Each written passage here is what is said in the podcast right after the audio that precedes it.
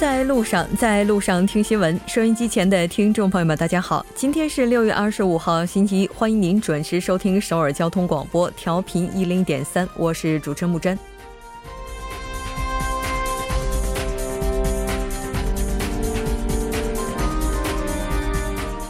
六十八年前，二战结束后，半岛再起波澜，爆发了一场国际性的局部战争，史称韩国战争，也称朝鲜战争。这场历时三年的战争，非但没有解决战前南北分裂的局面，反而使局势进一步恶化，军事对峙余波一直延续至今，终战悬而未决。二零一八年，南北交流重启，各方密切沟通，和平近在咫尺，期待半岛能如愿。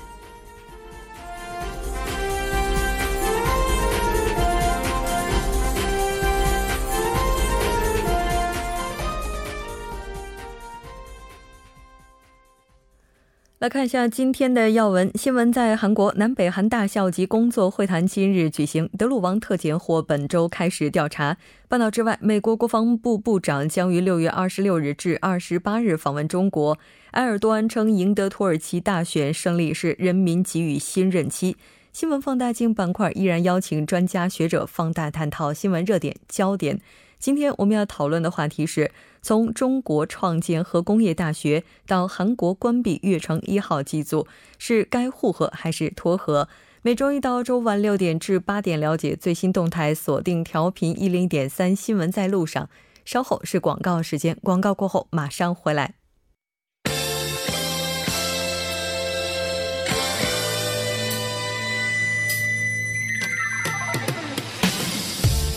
新闻在韩国带您快速了解当天主要的韩国资讯。接下来马上连线本台特邀记者周玉涵，玉涵你好，主播你好，很高兴和您一起来了解今天韩国方面的主要资讯。第一条，我们来关注一下南北韩今天的大校级工作会谈。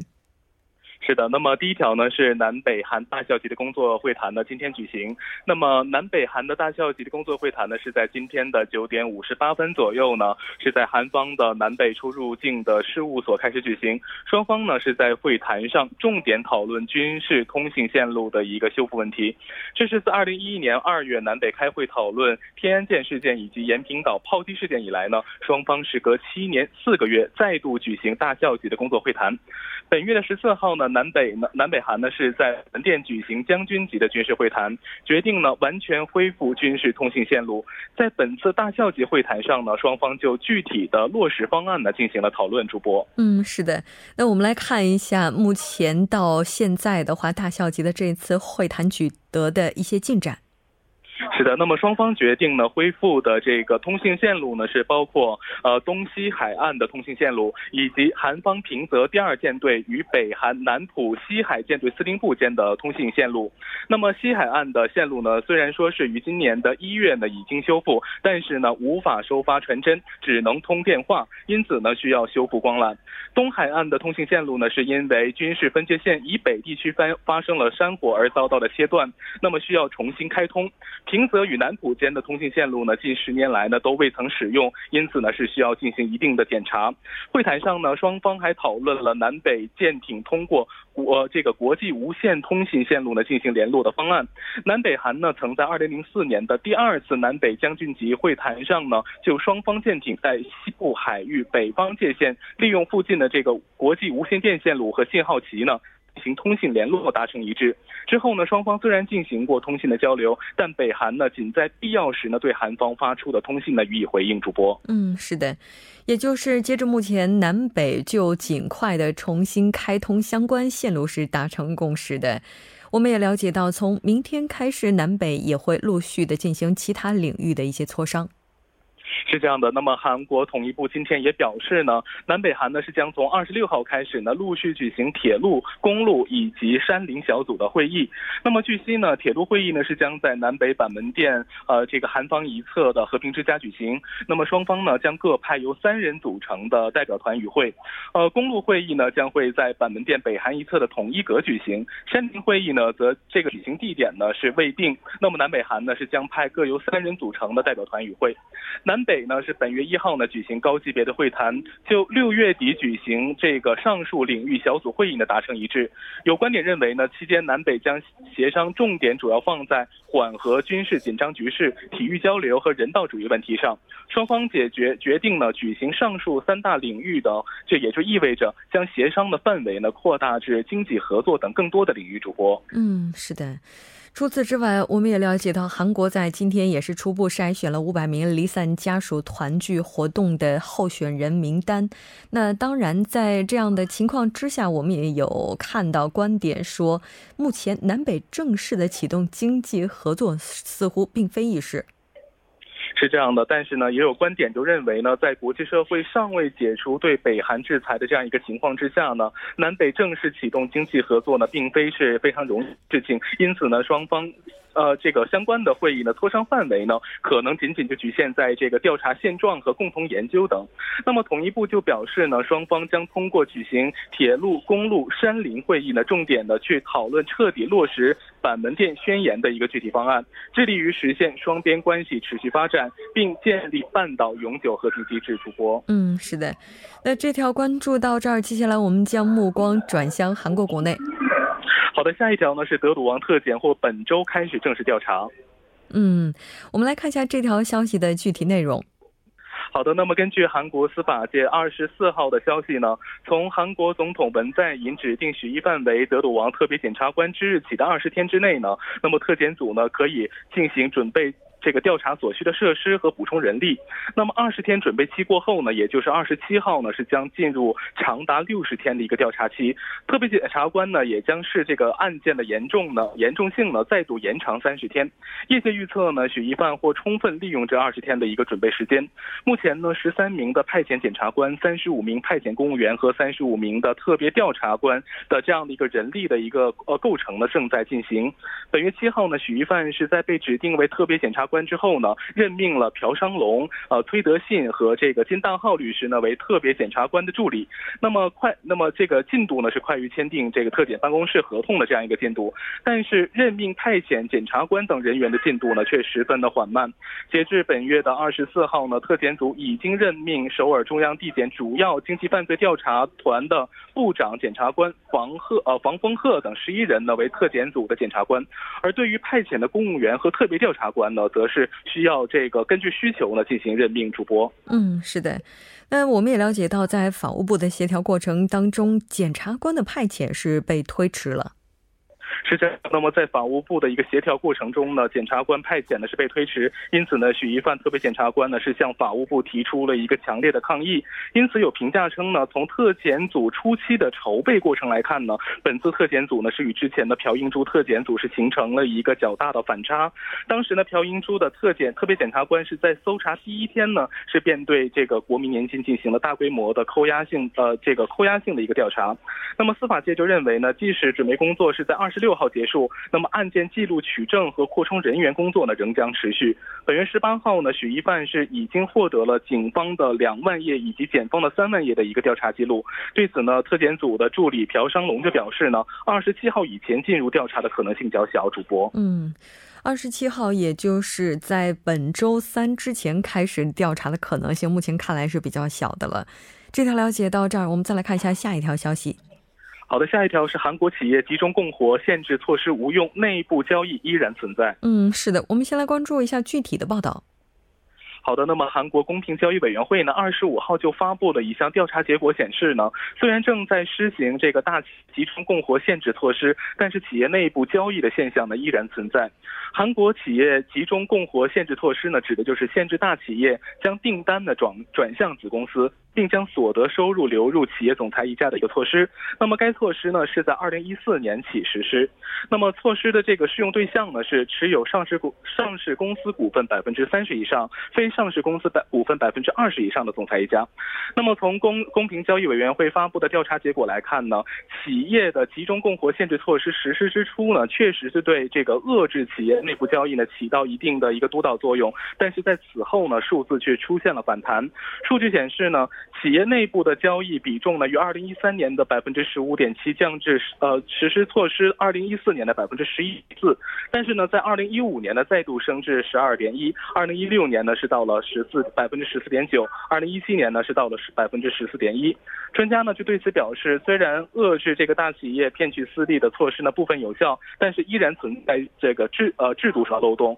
政府呢需要通过讨论会和这个恳谈会呢听取意见之后呢，那么公平交易委员会呢进一步的应该对该制度呢进行改善。主播，嗯，是的，没错，切断内部的利益链条，可能也是接下来推进公正交易的一环了。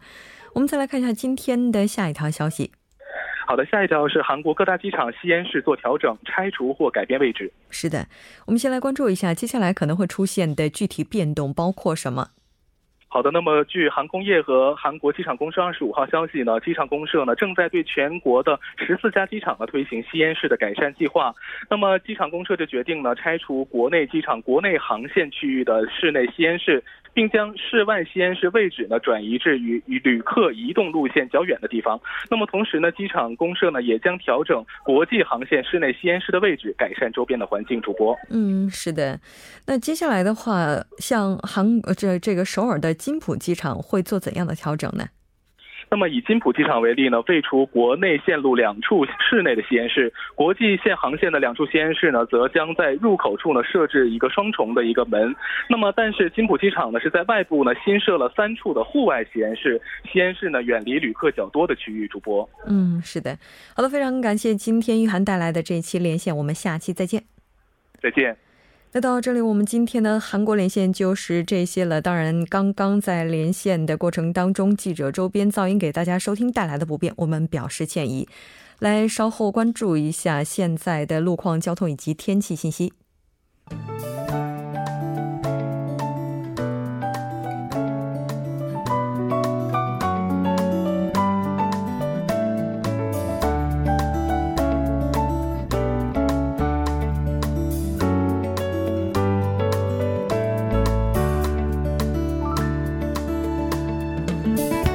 大家晚上好，今天是星期一，这里是由程琛为大家带来这一时段的路况及天气信息。现在是晚间六点十三分，我们先来关注一下来自首尔市交通情报科发来的晚高峰实时路况。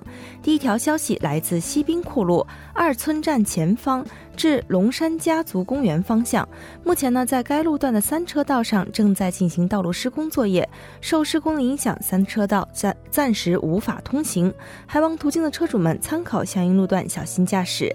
接下来是在世宗大路崇礼门方向德寿宫至视听交叉路，目前呢，在该路段的下行车道上正在进行路面维修的施工作业，受其影响，下车道暂时无法通行，请来往的车主们参考相应路段，提前变道行驶。下一则路况来自道林川路大林站至新正桥方向，目前呢，在新道林高架车道的二车道上发生了私家车之间的追尾事故，还望后续车辆保持安全车距，减速慢行。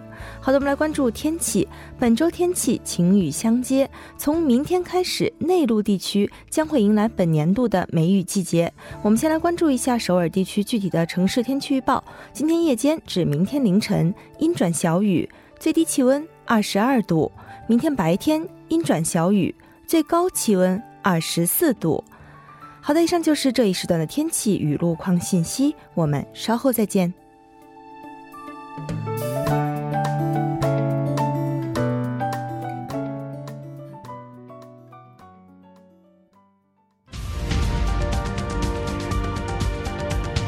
聚焦热门字符，洞察新闻背后，全方位解读当前时事。新闻字符。好的，欢迎回来，聚焦热门字符，解读新闻背后。接下来马上请出栏目嘉宾音乐，音乐你好，你好，主播，大家晚上好，很高兴和您一起来了解今天的新闻字符。今天的新闻字符呢，是在今天新闻当中出现频率非常高的一个名字。哎，对，就是我们今天也是带来的这位人物啊，他就是这个韩国前国务总理金钟密。嗯，是的，我们先来了解一下他到底是何许人也。对，那如果在今天这个韩国新闻之前，可能对这个韩国政治啊不太那么有研究的中国听众朋友，多少会对这个名字有有那么一些陌生啊。但是如如果我们再提到另外两位，一位是金大中，还有一位是金永三，这样的话可能会。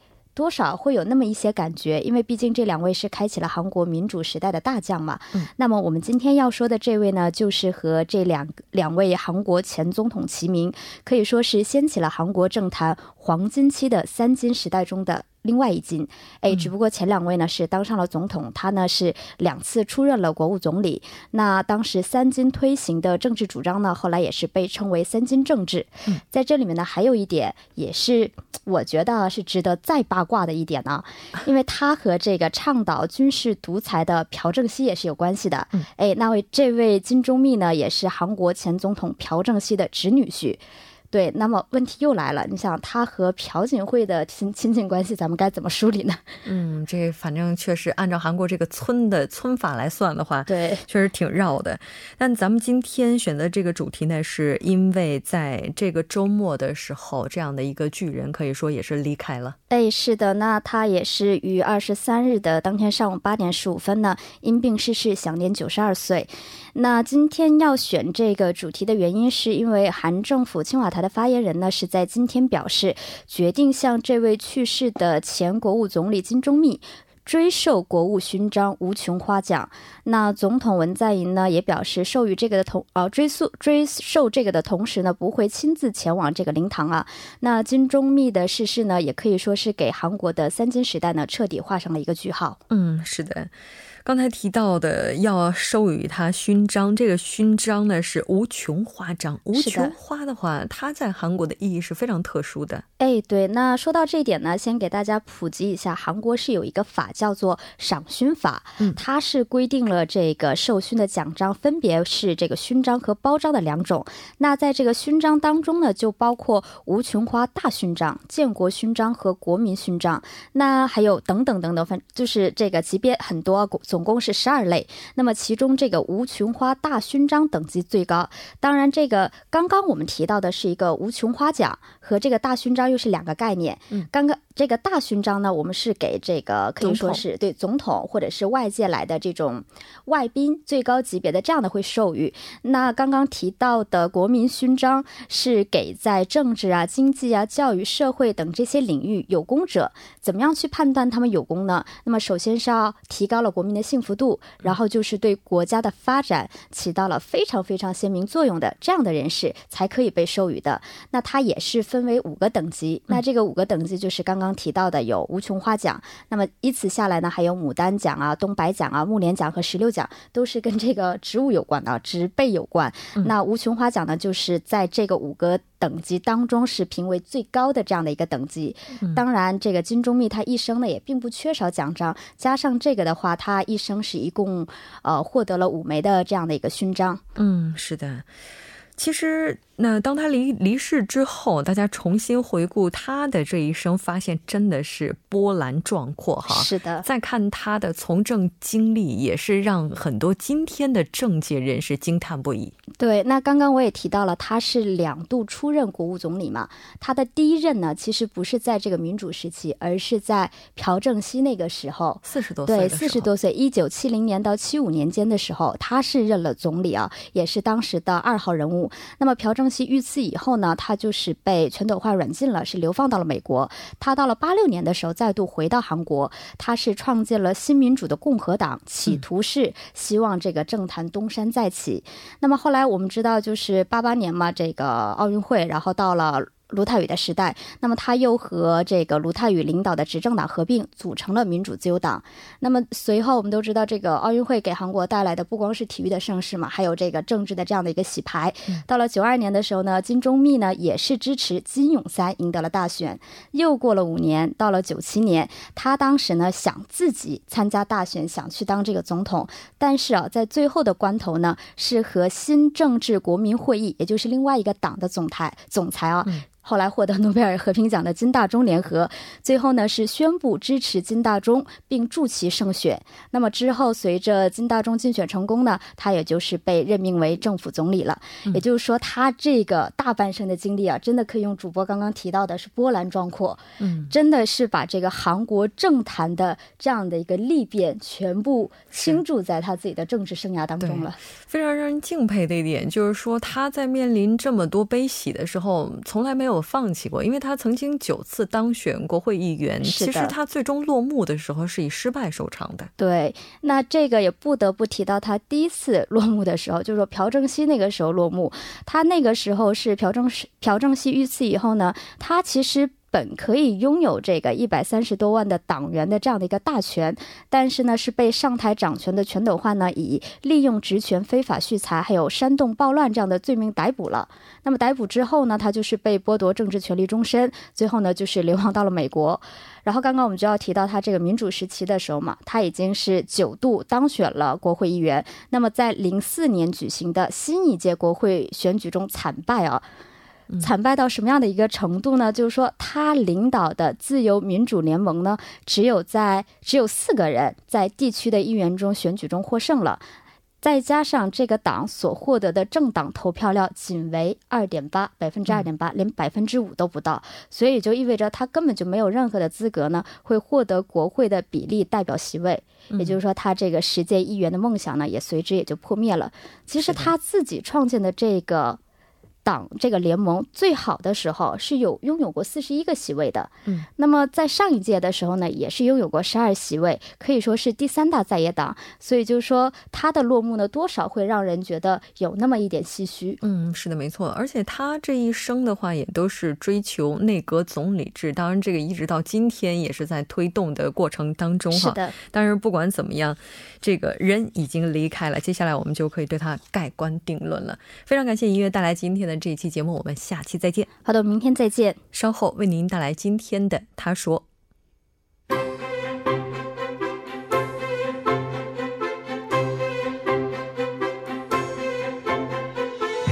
新闻在路上，在路上听新闻。您的点赞，您的回馈，是对我们最大的鼓励与支持。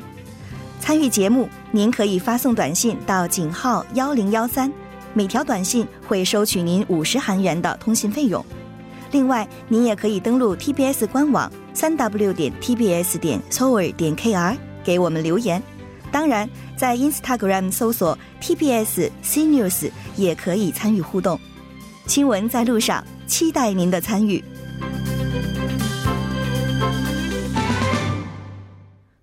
好的，欢迎回来听他说评舆论内外。接下来马上为您带来我们今天的他说。首先连线特邀嘉宾，来自首尔 Digital 大学的郑明书教授。郑教授你好，主持人你好，听众朋友大家好，我是首尔 Digital 大学中国学系的郑明书，很高兴和您一起来了解今天的他说。还是先来看一下今天的语录是什么？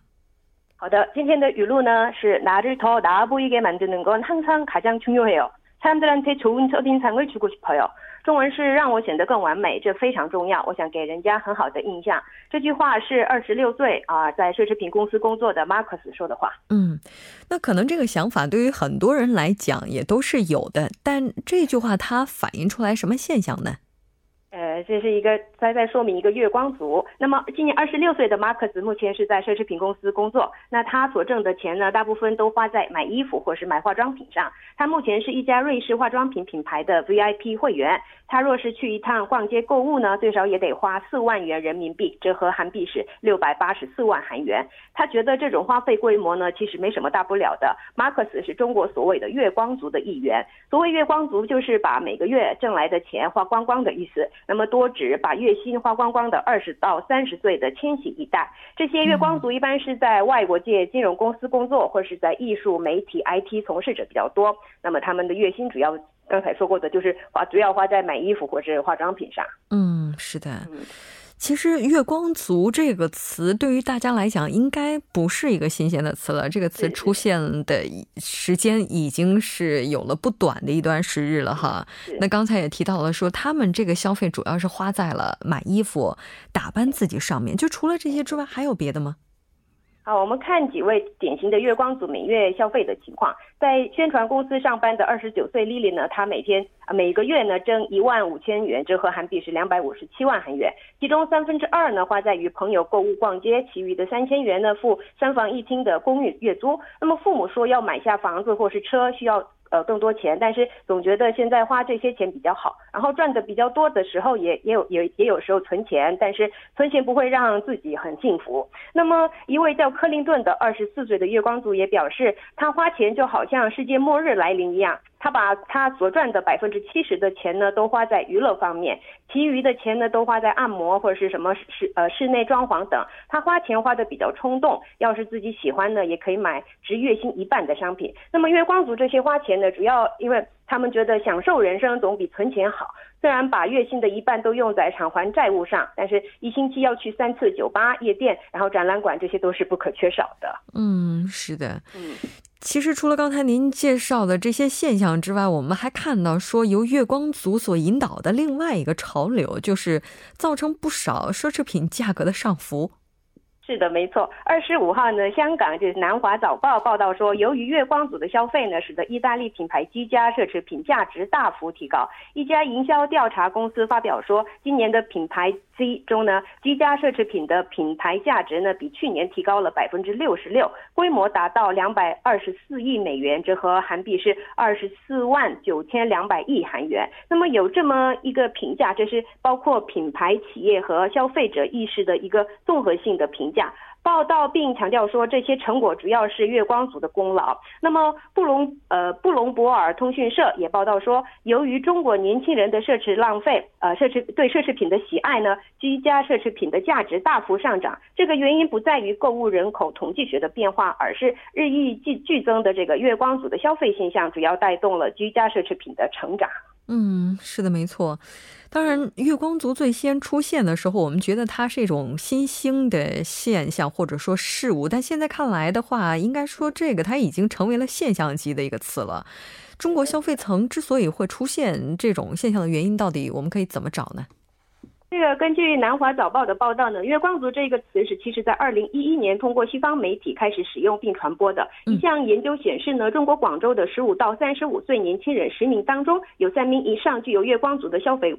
到消费模式，也就是月光族行为了。呃，也有分析说，月光族是与其中国急速的经济成长的同时呢，引进的急性的消费文化。那么小皇帝们在中国经济富裕的时候成长、就业、开始挣钱之后呢，他们花费带有比较自由的倾向。他们的父母就不一样了，因为他们的父母亲觉得未来不明确，所以努力存钱。但是月光族觉得，哎，还是享受现在比较重要。是的，没错。所以他们应该上另外一个可叫危机。非常感谢郑教授，我们下期再见。好，谢谢。半点过后马上回来。